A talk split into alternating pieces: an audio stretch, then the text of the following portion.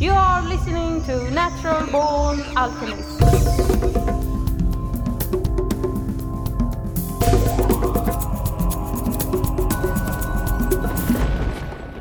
Welcome to episode number 254 of the Natural Born Alchemist podcast. My name is Alex and I'll be your host. Last week's episode was called The Mind of Data, and it was the first part of a little trilogy. And this episode is going to be the second part, and it's called The Mind of Plants. Plants are not passive, senseless objects, in my opinion. They use the language of fragrances to communicate above and below ground, and they engage in lively relationships with their environment and peers. Not only do they support relatives, harass strangers, make alliances, but they also learn from experience and remember past events. Underground, they form extensive root and fungal networks to exchange nutrients and information. An internet of plant communities of unimaginable size. What are the consequences of reimagining the rights of plants? Do they deserve more respect? A recent amendment to the Swiss constitution asserts that plants have dignity. Is dignity for plants an absurd concept? Florian Koechlin thinks not. Florian Koechlin holds a degree in chemistry and a degree in biology and chemistry education. And I will now play her TEDx talk, Tomatoes Talk, Birch Trees Learn, Do Plants Have Dignity? And this talk will be followed by some comments from anthropologist Jeremy Narby, Bioneers founder Ken Ausubel, and uh, legend Terence McKenna.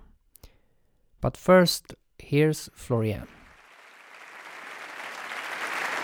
There have been great communicators here at TEDx Zurich, but the best one of them all never has been on the stage yet. And that's not me, but this lovely little tomato plant.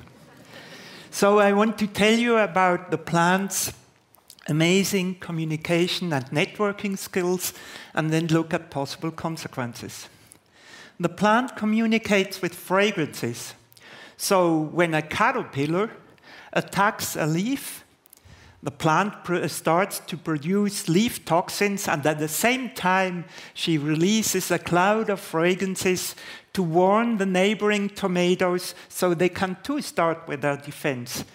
The fragrances are methyl jasmonates, a scent well known in the perfume industry. So the female researchers were told not to use Chanel 5 because it would have confused the tomatoes. For us, it's a lovely scent, but for the tomatoes, it means attention, predators are attacking.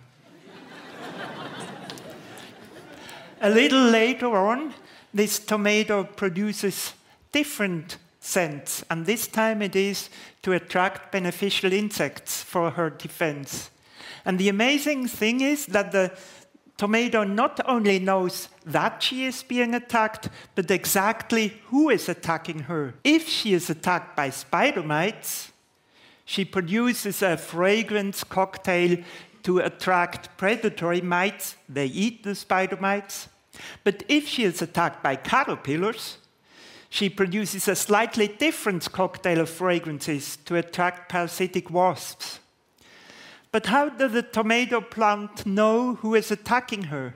She can identify the saliva. So the plant tastes the saliva of the insect and then produces a fragrance to attract the right bodyguard. What a great feat of communication.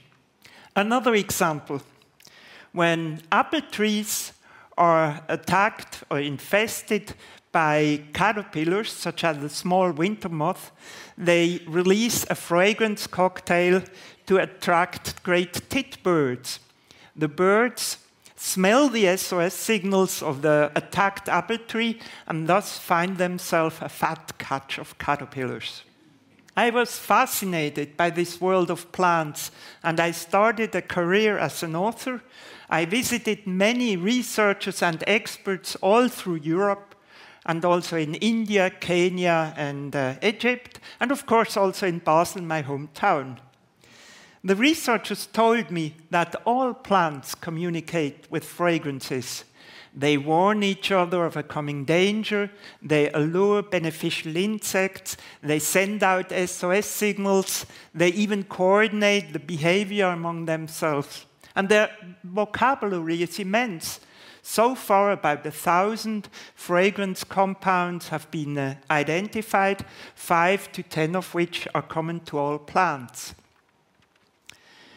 Well, plants can do more they can perceive about 20 environmental signals more than we humans. Like humans, they can respond to smell, taste, touch, sight, and sound. And like birds, they sense electromagnetic waves. And under the ground, there's a communication too. If you look at a forest, you see individual trees an oak tree, a fir, a birch tree. But if you look underground, you see that the roots of the trees connect with fungi to build a huge, vast dynamic net, a net called mycorrhiza, which means fungi roots in Greek. In science, this net is referred to as the WWW, the Wood Wide Web, instead of the World Wide Web. also, most non forest plants build mycorrhiza nets with fungi not visible for us. And research has shown that plants even exchange nutrients among themselves within, the mycorrhiza net.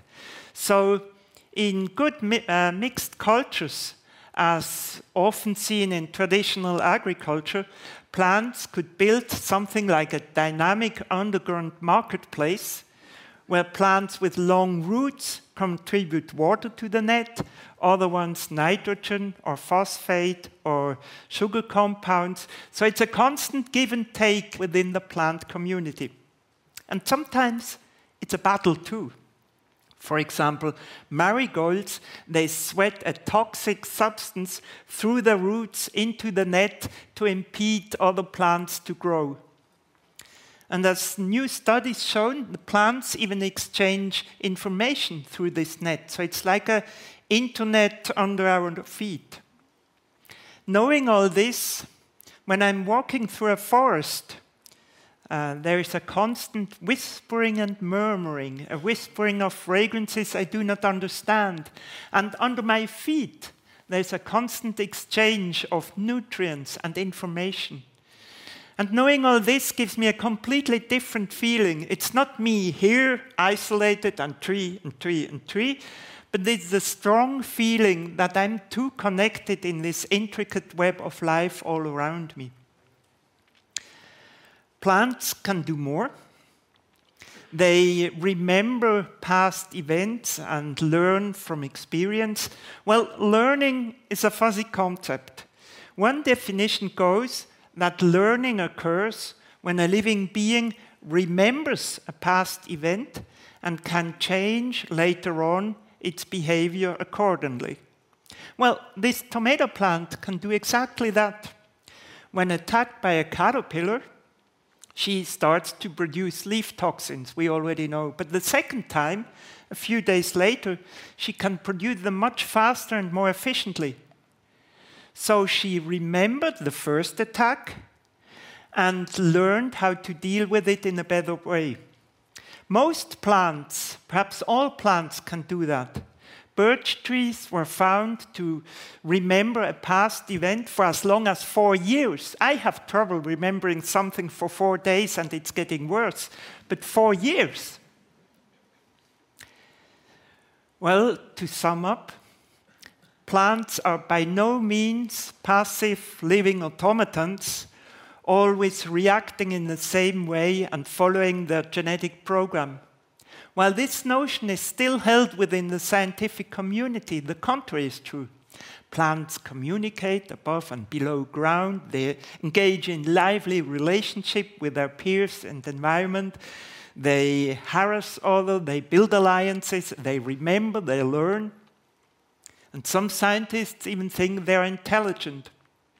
And philosophically speaking, we could say a plant is not an object, an it, but rather a sensitive living being, a she.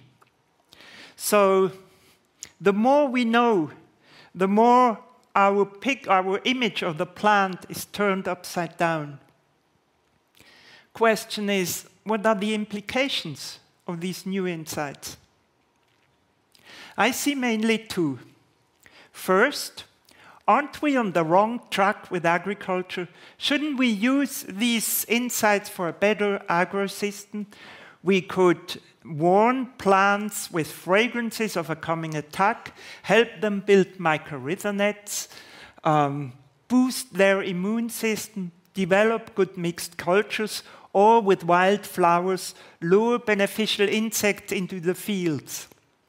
So it's the plants themselves that, that offer us a great hope for the future if we observe them carefully and help them develop their skills. But by growing them in monocultures, we deprive them of the social context and we utterly neglect their communication skills. What about our relationship with plants? Does it matter? I had ample opportunity to discuss this question in Switzerland because Switzerland is the only country worldwide whose constitution maintains that the dignity of living beings has to be respected. Plants are living beings, so they have a dignity. But what does it mean? The Swiss government came to the Federal Ethics Committee on Non Human Biotechnology, of which I was a member, and ask us to clarify the meaning of dignity in regard to plants. Difficult. But dignity could be a sign, a metaphor, that plants have a value of their own, independent of human interests. So, if we look at plants as living automatons, following a set program and only satisfying our interests and demands, such a notion would be absurd. It doesn't make sense. But if we look at plants as excellent networkers, even capable of subjective perceptions, having a life of their own, then it makes sense to say, yes, they have dignity. So, you know, when we look at the animals, for, for a long time, animals were regarded as soulless machines too, and it was just in the last few decades that they escaped this mechanistic trap. And today, today society agrees yes, animals have at least some dignity. With plants, we are miles away from this point. So, in the ethics committee, we concentrated on the question whether we should respect plants out of, for their own sake, independent of their usefulness. That we could call dignity. Well, in the end, we agreed on one point. Um, plants should not be harmed in an arbitrary way. Arbitrary injury or destruction of a plant is a violation of their dignity. But we couldn't agree on arbitrary. For some, it meant the senseless picking of a roadside dandelion. For others, I among them, the total and massive industrialization of plants. So, after four years of discussion, in 2008 it was, we published a report. And soon afterwards, we received the Ig Nobel Prize for this report. Ig stands for Ig Nobel. It's a prize for particular ridiculous research, which makes people laugh and then later on think. We were proud to receive this prize, and a member of our commission flew to Harvard to get it. But that is just the very, very beginning. I'm convinced that we urgently need some limit against their total industrialization, that we, that we as humans have some responsibility toward plants. And of course, it doesn't mean that we should not eat, cut, grow, mow, or graft plants or do research with them. That is not the point. Similarly, giving animals some dignity didn't mean we take them out of the food chain or we forbid, or we forbid animal research. But in my view, some forms of genetic engineering, not all, violate their dignity. For example, manipulations to render plants sterile for mere commercial interests, or patents on plants violate their dignity. Furthermore, plants should have some degree of independence regarding their adaptation and uh, propagation, as well as the survival of their own species after having discussed dignity for such a long time, I came to love this expression. It's more than respect or value. If I would ask you for more respect for this tomato plant, nobody would bother or object. But dignity, dignity is a provocation, and that is good. And maybe, maybe in a few years, we will all laugh together, as predicted by the Ig Nobel Prize, and it then will be a laugh about our arrogance as humans. Ladies and gentlemen, thank you very much. Scientists are starting to talk like shamans. Shamans are starting to talk like scientists. Over the past two decades, there's been a revolution in vegetal biology. Science now shows that plants appear to be sentient beings. They perceive light, smell, water, touch. They can learn, remember, and communicate. They exhibit the traits that we associate with personhood. Experimental science has confirmed that plants can see when you're standing next to them and the color of your shirt. They don't have eyes, but they have the same photoreceptor proteins all over their bodies that humans have at the back of the retina.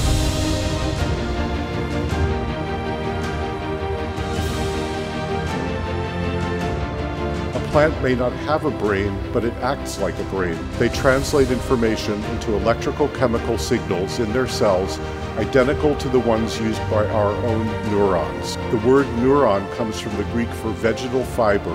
Neurons actually look like the cut of the inside of a plant. What shamans and indigenous cultures have long been saying is increasingly confirmed in scientific research there are persons in these other beings with intelligence, intentions, and consciousness.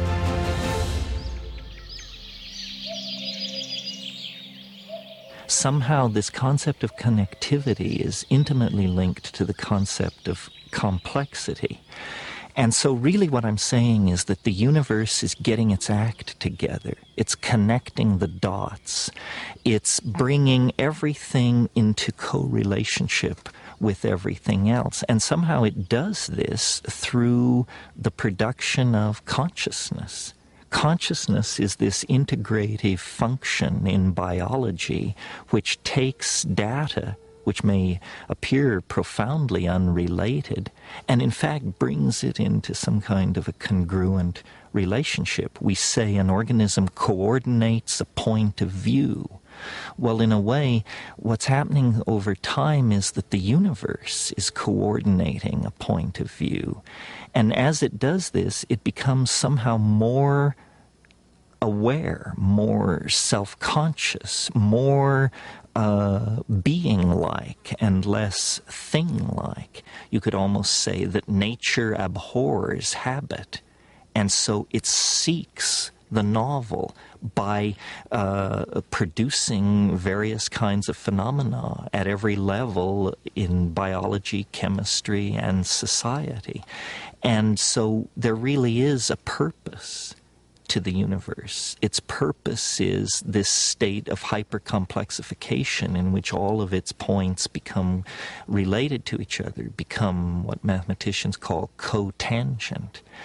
And uh, it gives the universe the feeling of being imbued with a caring presence.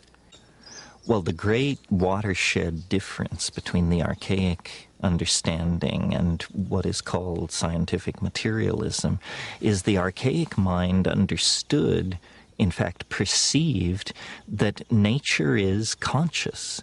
Nature is alive. Nature is an organism full of intent.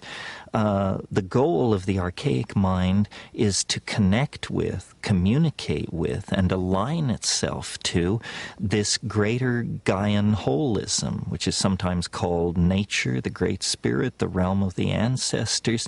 But this is what the archaic uh, mind understood and was comfortable with. And in fact, it is true our own uh, decision to view the universe as dead, as inanimate, as unintelligent, allowed us, permitted us to dissect it, use it, and uh, and uh, deny its validity outside of human purpose. Now, the consequences of living like that is coming back to haunt us. You know, we have almost destroyed our home. We have almost cut the earth from beneath our own feet. So this impulse toward the gylanic and the and the archaic is uh, a survival instinct. At this point, we must give uh, reverence and credence to nature and nature's methods because no other methods will allow us to work our way out of the present mess we're in. Uh, high temperature, high energy resource extraction, commodification, uh, mega agriculture, we're at the end of the rope for these things.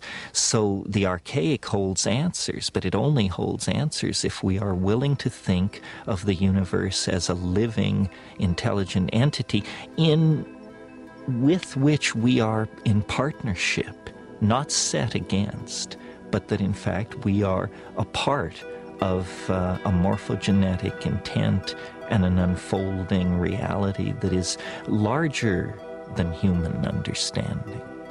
Imagine larger than human understanding. Florian Koechlin's talk was given at a TEDx event using the TED conference format, but independently organized by a local community. You can learn more at ted.com forward slash TEDx. Now, if you enjoy the podcast, you are welcome to leave a nice review on iTunes. Here's one I got. Not really about alchemy. It's well done and the audio quality is good, but it should be titled Natural Born Psychedelic User, not Alchemist. More alchemy, please. Pink Cup of Ashes. Well, thank you, Pink Cup of Ashes.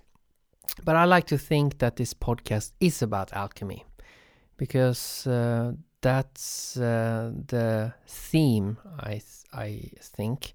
Uh, maybe not always about practical alchemy. In fact, there's not that many episodes about practical alchemy, but a hell of a lot of episodes on spiritual alchemy. And I also consider psychedelics to be, in a sense, an archetype of the stone, what the alchemical stone uh, is supposed to be able to do. And uh, the name Natural Alchemist, I think, is very fitting for this podcast. It's also a play on the excellent film Natural Born Killers. And uh, it's like, a, you know, that's a dark film. It's about murdering people. But if you've seen Natural Born Killers, you might remember that those serial killers in that film, the only time they felt regret about killing somebody was when they killed a shaman an indigenous shaman because he was trying to heal them from their demons. So that stuck in my mind, and that's why it's called Natural Born Alchemist. So that's a bit of a background information about the name. Uh, anyway, you can also leave a nice review on iTunes. Please do. Please follow the podcast in social media. You can also become a patron if you want to support my work financially. Even a buck or two a month helps a lot. And if you want to be convinced about becoming a patron, why don't you listen to this? I think you already know that this podcast is the cat's pajamas. That when listening to this podcast, you feel totally lit. That you cannot deny that it is legit. The bee's knees, gravy noodles, packed, peachy. Sometimes even a complete clam slam.